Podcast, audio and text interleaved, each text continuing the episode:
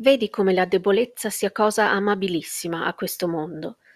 Se tu vedi un fanciullo che ti viene incontro con un passo traballante e con una certa aria di impotenza, tu ti senti intenerire da questa vista e innamorare di quel fanciullo. Se tu vedi una bella donna inferma e fievole, o se ti abbatti ad esser testimonio a qualche sforzo inutile di qualunque donna per la debolezza fisica del suo sesso, tu ti sentirai commuovere e sarai capace di prostrarti innanzi a quella debolezza e riconoscerla per signora di te e della tua forza, e sottomettere e sacrificare tutto te stesso all'amore e alla difesa sua. Cagione di questo effetto è la compassione, la quale io dico che è l'unica qualità e passione umana che non abbia nessunissima mescolanza di amor proprio. L'unica, perché lo stesso sacrificio di sé all'eroismo, alla patria, alla virtù, alla persona amata, e così qualunque altra azione, la più eroica e più disinteressata, e qualunque altro affetto, il più puro, si fa sempre perché la mente nostra trova più soddisfacente quel fa- sacrificio che qualunque guadagno in quella occasione. Ed ogni qualunque operazione dell'animo nostro ha sempre la sua certa e inevitabile origine nell'egoismo, per quanto questo sia purificato e quella ne sembri lontana. Ma la compassione, che nasce nell'animo nostro alla vista di uno che soffre, è un miracolo della natura, che in quel punto ci fa provare un sentimento affatto indipendente dal nostro vantaggio o piacere, e tutto relativo agli altri, senza nessuna mescolanza di noi medesimi. E perciò, appunto, gli uomini compassionevoli sono sì rari e la pietà è posta massimamente in questi tempi fra le qualità più riguardevoli e distintive dell'uomo sensibile e virtuoso.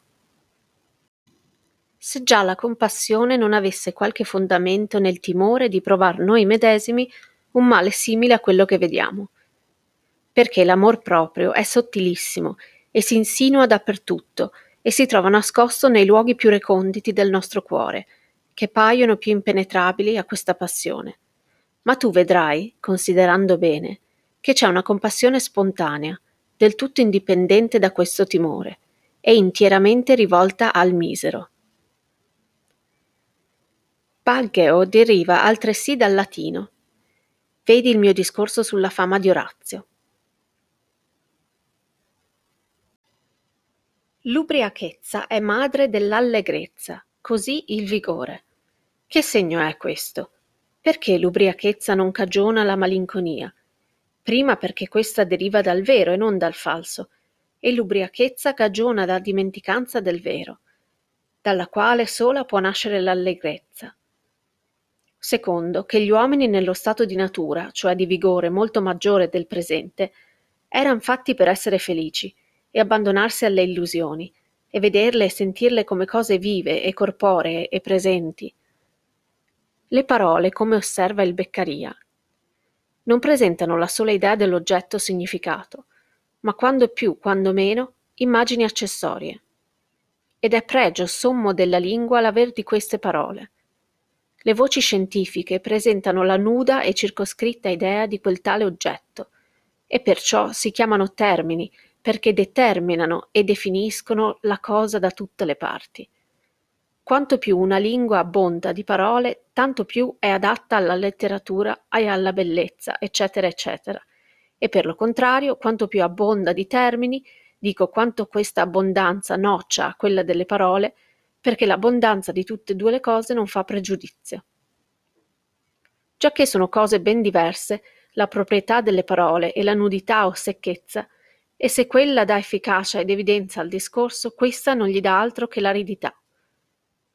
Il pericolo grande che corre ora la lingua francese è di diventar lingua al tutto matematica e scientifica, per troppa abbondanza di termini, in ogni sorta di cose, e dimenticanza delle antiche parole. Benché questo la rende facile e comune, perché è la lingua più artificiale e geometricamente nuda che esista ormai. Perciò ha bisogno di grandi scrittori che a poco a poco la tornino ad assuefare allo stile e alle voci di Busset del Fenelon e degli altri sommi prosatori del loro buon secolo, e così nella poesia. Madame de Stael mostra col fatto di averlo conosciuto il suo stile ha molto della pastosità dell'antico a confronto dell'aridità moderna e di quegli scheletri, regolari ma puri scheletri, di stile d'oggi dì. Ed anche non farebbe male ad attingere alle antiche sue fonti da Miot e degli altri tali che, usati con discrezione, ridarebbero alla lingua quel sugo che ella oramai ha perduto anche per la monotona e soverchia regolarità della sua costruzione, che anch'essa contribuisce massimamente a renderla comune in Europa, di cui tanto si lagnava il Fenelon e altri insigni. Adattiamo questa osservazione a cose meno materiali. Vedi pagina 100 di questi pensieri e riducendo l'osservazione al generale troveremo il suo fondamento nella natura delle cose, vedendo come la filosofia e l'uso della pura ragione, che si può paragonare ai termini e alla costruzione regolare, abbia istecchito e isterilito questa povera vita e come tutto il bello di questo mondo consista nell'immaginazione che si può paragonare alle parole e alla costruzione libera, varia, ardita e figurata. Le voci greche, le voci, non i modi, di cui s'è tanto ingombrata la lingua francese in questi tempi, non possono nelle nostre lingue essere altro che termini, con significazione nuda e circoscritta, e aria tecnica e geometrica senza grazia e senza eleganza. E quanto più ne abbonderemo con pregiudizio nelle nostre parole, tanto più toglieremo alla grazia e alla forza nativa della nostra lingua. Perché la forza e l'evidenza consiste nel destar l'immagine dell'oggetto e non mica nel definirlo dialetticamente come fanno queste parole trasportate nella nostra lingua. Le metafore d'ogni sorta sono adattatissime per questa cagione, alla bellezza naturale e al colorito del discorso. E la lingua italiana, studiata di tanti scrittorelli d'oggi dì, che ancorché sia piena di modi e parole native, riesce sì misera e dissonante e vien tale, oltre all'affettazione che si manifesta per troppo superficiale perizia del vero linguaggio italiano e stentata ricerca di parole e frasi antiche piuttosto che gusto e stile modellato giudiziosamente sull'antico e ridotti in succo e sangue proprio gli antichi scrittori, perché fa bruttissimo vedere l'aridità moderna che questi non sanno schivare, con la freschezza, il colorito, la morbidezza, la vistosità, l'embonpoint, la floridezza, il vigore, eccetera, antico. Gesù Cristo fu il primo che personificasse e col nome di mondo circoscrivesse e definisse e stabilisse l'idea del perpetuo nemico della virtù, dell'innocenza, dell'eroismo, della sensibilità vera, d'ogni singolarità dell'animo, della vita e delle azioni, della natura, insomma, che è quanto dire la società, e così mettesse la moltitudine degli uomini fra i principali nemici dell'uomo, essendo pur troppo vero che come l'individuo per natura è buono e felice, così la moltitudine e l'individuo in essa è malvagia e infelice. La pazienza è la più eroica delle virtù giusto perché non ha nessuna apparenza d'eroico. Impertinente è una parola tutta latina, derivata da un verbo latino, eccetera, però è naturale che gli antichi o volgari latini dicessero impertinence. La gran diversità fra il Petrarca e gli altri poeti d'amore, specialmente stranieri, per cui tu senti in lui solo quella unzione, spontaneità e unisono al tuo cuore che ti fa piangere, laddove forse niun altro in, par- in pari circostanze del Petrarca ti farà lo stesso effetto, è che egli versa il suo cuore e gli altri l'anatomizzano, anche i più eccellenti, ed egli lo fa parlare e gli altri ne parlano. La cagione di quello che dice Montesquieu è non solamente che nessun privato perde quanto il principe nella rovina di uno Stato, ma Dio che nessuno crede di poter cagionare quella rovina che non può impedire. Agevole viene da agere, come facile da facere, e questo agere, essendo ignoto alla nostra lingua, non è verissimile che il suo derivato agevole non ci sia venuto già bello e formato dagli antichi latini che avranno detto agibilis. A colui che occupa una nuova provincia, o per armi o per trattato, è molto più vantaggioso il suscitarci e il mantenerci due fazioni, l'una favorevole e l'altra contraria al nuovo governo, di quello che averla tutta obbediente e sottomessa e indifferente dell'animo. perché la prima fazione, essendo ordinariamente più forte della seconda, e perciò questa, n- non potendo nuocere, si cavano da ciò due vantaggi. L'uno di indebolire i paesani e renderli molto più incapaci di riunirsi insieme per intraprender nulla di quello che tu- se tutti fossero indifferenti, il che poi viene a dire tacitamente malcontenti. L'altro di avere un partito per sé molto più energico e infervorato di quello che se non esistesse un partito contrario, perché i principi non dovendo aspettarsi di essere amati né favoriti dai sudditi, per se stessi né per ragione, debbono cercare di esserlo per odio degli altri e per passione. Giacché il contrasto eccita anche quei sentimenti che in altro caso appena si proverebbero, e quello che non si farebbe mai per affetto proprio si fa per l'opposizione altrui, come i migliori cattolici sono quelli che vivono in paese eretico, e così l'opposto, né ci ebbe mai tanto ostinati e infocati partigiani del Papa come al tempo dei ghibellini, ver- dei ghibellini e neanche dai benefizi i principi possono aspettar tanto quanto dallo spirito di parte e dal contrasto che rende l'affare come proprio di colui che lo sostiene, laddove la gratitudine è un debito verso altrui.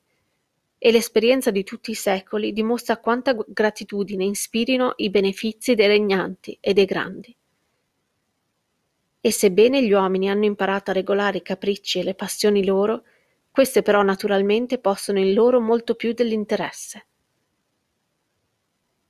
Tanto è vero che l'anarchia conduce direttamente al dispotismo e che la libertà dipende da un'armonia delle parti e da una forza costante delle leggi e delle istituzioni della Repubblica, che Roma non fu mai tanto libera nel senso comune di questa parola quanto nei tempi immediatamente precedenti la tirannia. Vedete gli affari di Clodio e Montesquieu. E lo stesso si può dir della Francia passata di salto da una libertà furiosa al dispotismo di Bonaparte. La civiltà delle nazioni consiste in un temperamento della natura con la ragione, dove quella, cioè la natura, abbia la maggior parte. Consideriamo tutte le nazioni antiche, la persiana a tempo di Ciro, la greca, la romana. I romani non furono mai così filosofi come quando inclinarono alle barbarie, cioè a tempo della tirannia. E parimente, negli anni che la precedettero, i romani avevano fatti infiniti progressi nella filosofia e nella cognizione delle cose, che era nuova per loro. Dal che si deduce un altro corollario, che la salvaguardia della libertà delle nazioni non è la filosofia né la ragione, come ora si pretende che queste debbano rigenerare le cose pubbliche, ma le virtù, le illusioni, l'entusiasmo, insomma la natura dalla quale siamo lontanissimi e un popolo di filosofi sarebbe il più piccolo e codardo del mondo. Perciò la nostra rigenerazione dipende da una, per così dire, ultrafilosofia, che conoscendo l'intiero e l'intimo delle cose ci ravvicini alla natura.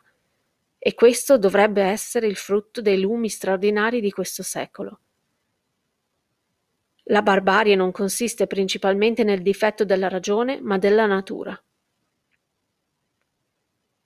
Gli esercizi con cui gli antichi si procacciarono il vigore del corpo non erano solamente utili alla guerra o all'eccitare l'amor della gloria, eccetera, ma contribuivano, anzi erano necessari, a mantenere il vigor dell'animo, il coraggio, le illusioni, l'entusiasmo, che non saranno mai in un corpo debole. Vedete gli altri miei pensieri. Insomma, quelle cose che, che cagionano la grandezza e l'eroismo delle nazioni, ed è cosa già osservata che il vigor del corpo nuoce alle facoltà intellettuali e favorisce le immaginative. Per lo contrario l'imbecillità del corpo è favorevolissima al riflettere. E chi riflette non opera e poco immagina, e le grandi illusioni non son fatte per lui. La superiorità della natura sulla ragione si dimostra anche in questo che non si fa mai cosa con calore che si faccia per ragione e non per passione. E la stessa religion cristiana, che pare ed è alienissima dalla passione, tuttavia, perché l'umano si mescola in tutto, non è stata mai seguita e difesa con vero interesse, se non quando si erano portati da spirito di parte, da entusiasmo, eccetera.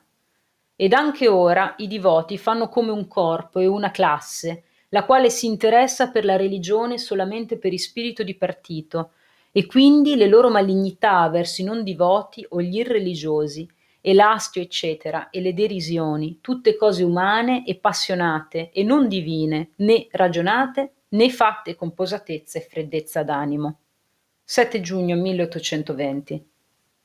Gli antichi supponevano che i morti non avessero altri pensieri che dei negozi di questa vita, e la rimembranza dei loro fatti gli occupasse continuamente e s'attristassero o rallegrassero secondo che aveano goduto o patito quassù, in maniera che secondo essi questo mondo era la patria degli uomini e l'altra vita un esilio, al contrario dei cristiani. 8 giugno 1820 Dovunque si formano le scienze o le arti o qualunque disciplina, quivi se ne creano i vocaboli, se noi italiani non volevamo usar parole straniere nella filosofia moderna, dovevamo formarla noi. Quelle discipline che noi abbiamo formate, per esempio l'architettura, hanno i nostri vocaboli, anche presso le altre nazioni. La cagione di quello che dice Montesquieu fine è che l'uomo s'offende più del disprezzo che del danno, e la cagione di questo è l'amor proprio il quale considera più noi stessi che i nostri comodi. Vero è che certe anime basse non si curano del disprezzo e non si dolgono che dei danni. La cagione è che in questi l'amor proprio, essendo più basso, ha per oggetto prima i beni materiali che la stima, l'onore, la dignità della persona, i quali diremmo in certo modo beni spirituali. Per lo contrario ci sono ancora degli uomini superiori, i quali disprezzando il disprezzo si guardano però dai danni, perché questi sono cose reali e il disprezzo appresso a poco ci nuoce tanto quanto noi lo stimiamo. In quello che dice Montesquieu e nella nota, osservate la differenza dei tempi e vedete l'esito dei regicidi francesi a tempi nostri. La cagione è che lo spirito del tempo è, come si dice, di moderazione, vale a dire di indolenza e non curanza, che ora si allega come per tutta difesa la differenza delle opinioni, quando una volta due persone differenti d'opinioni in certi punti erano lo stesso che due nemici mortali, e che ancora considerando un uomo come reo e scellerato, la virtù ora non interessa tanto come una volta, da volerlo punito a tutti i patti. Questa vendetta della virtù si voleva e si cercava una volta in contemplazione di essa virtù. Ora che questa sia conosciuta per un fantasma, nessuno si cura di far male agli altri e procacciarsi odi e inimicizie che sono cose reali per la causa di un ente illusorio. In proposito di quello che dice Montesquieu della codardia fortunata e propizia di Ottaviano, considerate che se il Senato l'avesse veduto, coraggioso l'avrebbe creduto intraprendente. Ora chi intraprende, intraprende per sé, e l'intraprendere per sé in Ottaviano, che era l'erede e il figlio adottivo di Cesare, non poteva essere altro che il cercare la monarchia. Il vederlo debole fece credere che avrebbe preso il partito dei buoni, che è il meno pericoloso, perché ha per sé l'opinione pubblica ed è la strada retta ed ordinaria. Gli arditi per lo più sono cattivi e il partito buono è quello dei più deboli, perché non ci vuole ardire per abbracciare il partito ovvio e inculcato dalle leggi della natura e dell'opinione sociale, cioè quello della virtù, ma bensì per entrare nel partito odioso e del vizio. Il fatto però sta che era già venuto anche per Roma il tempo che la politica doveva prevalere al coraggio, come ora e in tutti i tempi corrotti. 9 giugno 1820. Altro è il primitivo, altro è barbaro. Il barbaro è già guasto, il primitivo ancora non è maturo. Non bisogna credere che un popolo non sia barbaro perché non somiglia ad altri barbari, come se i maomettani non fossero barbari perché non sono antropofagi. Vedete quante sorte di barbarie si trovano al mondo, laddove la natura è una sola poiché questa ha leggi immutabili e fisse, ma la corruttela varia infinitamente secondo le cagioni e le circostanze, vale a dire i costumi, le opinioni, i climi, i caratteri nazionali, eccetera, eccetera. 9 giugno 1820. Una gran differenza tra la legge di natura e le leggi civili è questa, che la legge civile umana si può dimenticare o per distrazione o per altro e infrangerla senza leder la coscienza, come se io mangio carne non ricordandomi che sia giorno di magro o anche ricordandomene ma per distrazione. Laddove la legge naturale non ammette distrazione e non può accadere che uno la infranga non credendo, perché ella ci sta sempre nel cuore, come un istinto che ci avverte continuamente e il quale non è soggetto a dimenticanze. La naturalezza dello scrivere è così comandata che, posto il caso che per conservarla bisognasse mancare alla chiarezza, io considero che questa è come di legge civile e quella come di legge naturale, la qual legge non esclude caso nessuno e va osservata quando anche ne debba soffrire la società o l'individuo, come non è straordinario che accada. È osservabile come i francesi mentre sono la nazione più moderna del mondo per costumi, eccetera, abbiano tuttavia quella disposizione antica che ora tutte le nazioni civili hanno abbandonata, voglio dire il disprezzo e quasi odio degli stranieri, il quale non può tornar loro a nessuna lode, perché contrasta assurdamente con l'eccessivo moderno di tutte le loro opinioni, costumi, eccetera, ed è tanto più ridicola quanto nei greci finalmente era ragionevole, perché non avendo conosciuto i romani se non tardissimo, non c'era effettivamente altra nazione che gli uguagliasse di grandissima lunga. E quanto ai romani è noto che nonostante il loro sommo amor patrio, furono sempre imparzialissimi nel giudicare degli stranieri, anzi ebbero per istituto di adottar sempre tutte quelle novità forestiere che giudicavano utili, quando anche per adottar queste bisognasse lasciare o correggere le loro proprie usanze.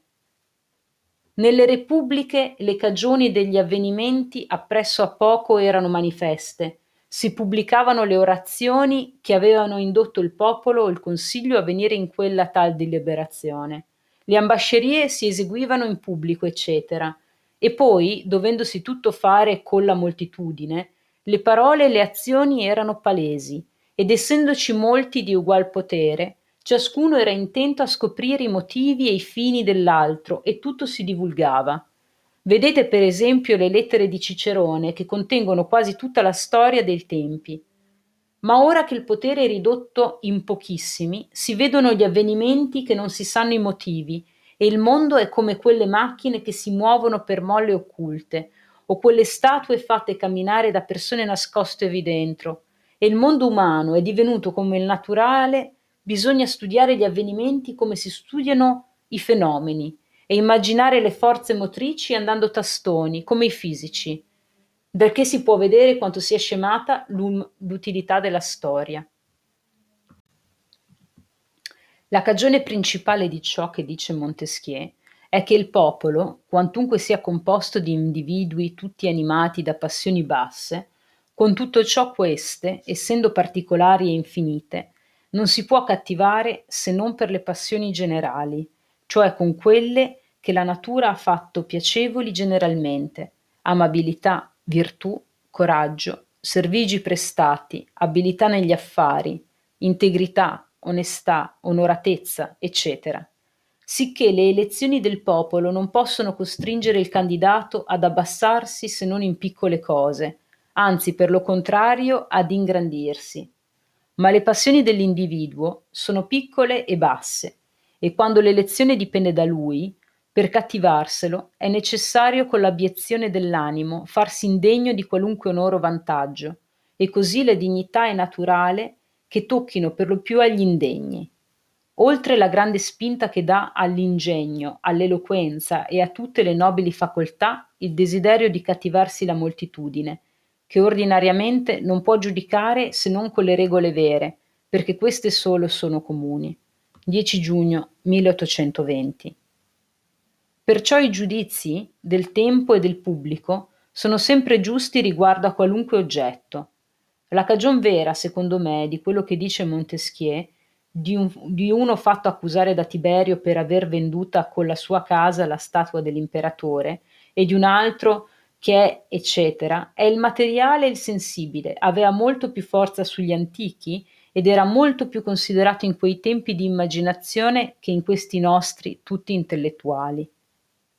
Le cagioni di quello che nota Montesquieu, e se ne meraviglia, sono uno che ciascuno è tanto infelice quanto esso crede, e i poveri e ignoranti si credono assai meno infelici di quello che fanno i ricchi e istruiti, non già che quelli non si credano molto più sventurati di questi, ma misurando e ragguagliando l'opinione della propria infelicità, quale ambedue la concepiscono, si trova molto maggiore in questi che in quelli. Due, che di un popolo mezzo barbaro è tutto proprio il timore. Tre, che per disprezzar la vita e le sventure non basta essere infelici, ma si richiede magnanimità e profondità di sentimenti e forza d'animo, cose ignote alla plebe, altrimenti prevale il desiderio naturale cieco della propria conservazione. 4. Che la prosperità dà confidenza, ma le continue sventure premieranno in luogo di far l'uomo generoso, l'avviliscono col sentimento della propria debolezza e gli levano il coraggio, massime se egli non è magnanimo per natura o per cultura.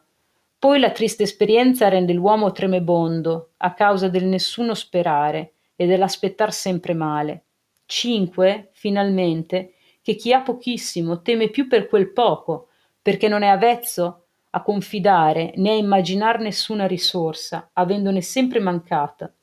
quando sia un popolo vissuto sempre nella inazione, come i moderni, che non avvezzo a continue imprese e vicissitudini di fortuna, come gli antichi romani, ancorché poveri. La cagione che adduce Montesquieu dell'essere sovente il principio dei cattivi regni come il fin dei buoni non è buona perché va a terra quando un cattivo principe succede a uno buono. Io credo che la vera sia prima che il suo fine essendo di regnar male, egli fa bene nel principio per inesperienza e male nell'ultimo, al contrario dei buoni, poiché una certa generosità naturale nei primi momenti della prosperità, del potere, è verosimile anche nei cattivi, anzi sarebbe inverissimile il contrario. Poi, con la suefazione a quello stato, si torna a riprendere il proprio carattere, interrotto da quella novità straordinaria, come avviene spessissimo nella vita. 11 giugno 1820.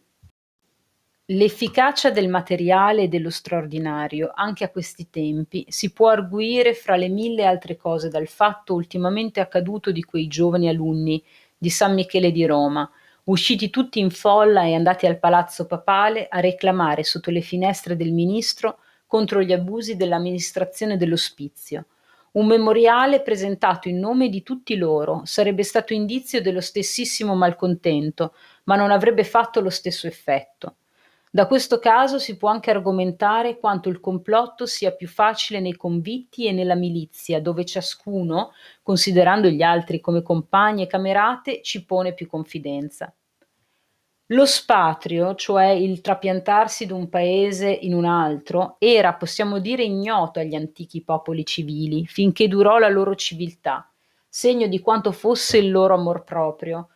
e l'odio o disprezzo degli stranieri. Al contrario, quando declinarono le barbarie, le colonie non erano altro che ampliazioni della patria, dove ciascuno restava fra i suoi compatrioti con le stesse leggi, costumi, eccetera. La cagione di quella contentezza di noi stessi che proviamo nel leggere le vita o le gesta dei grandi e virtuosi è che, eccetto i malvagi di professione e di coscienza, i quali certo non provano questo effetto, l'uomo o è buono o mezzo buono mezzo cattivo, come la maggior parte, nel qual caso ciascuno sente che l'istinto suo naturale e la sua destinazione è la virtù, e si considera presso e poco come virtuoso. Ora, quello che gli dà una grande idea della virtù e gli mostra con l'esempio a che cosa porti e come si faccia ammirare, accresce l'idea di se stesso, ancorché uno non vi rifletta, cioè ingrandisce l'opinione e la stima di quella qualità, che ciascuno, anche senza avvedersene distintamente, sente essere naturale in lui e propria del suo essere. Così dico del coraggio, dell'eroismo, eccetera. Oltre quell'esempio e la lode e la fama risultane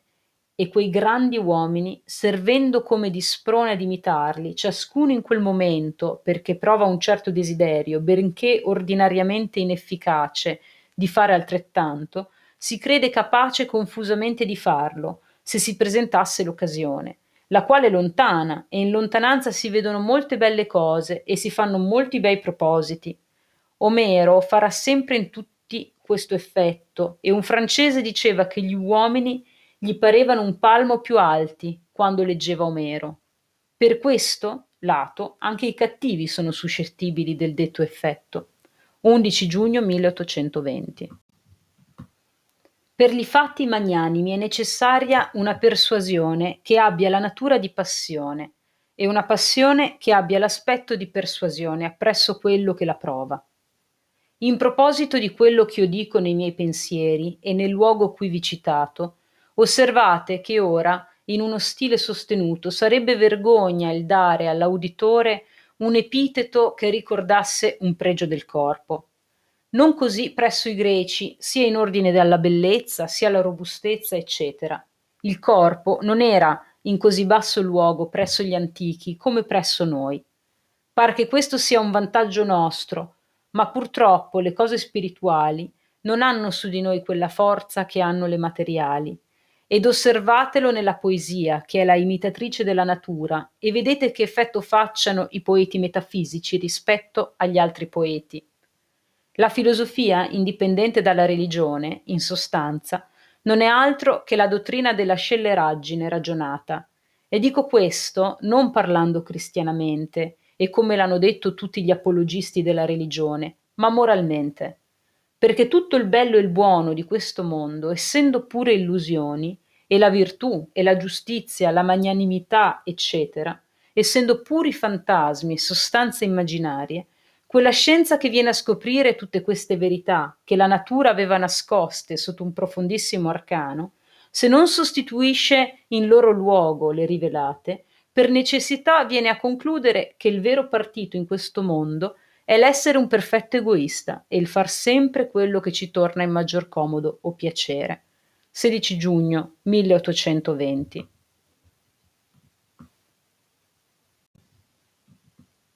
Ariano, ancorché detto il secondo Senofonte, è vicinissimo certamente a lui nella semplicità e purità dello stile e nella negligente varietà e irregolarità della costruzione, eccetera Tuttavia si distingue da lui in questo, che egli, forse come uomo vissuto lungo tempo fra i Romani, forse per studio di Tucidide, forse che la qualità che io dirò di Senofonte non era propria di quel tempo tanto alieno dall'antica candidezza, è più grave di Senofonte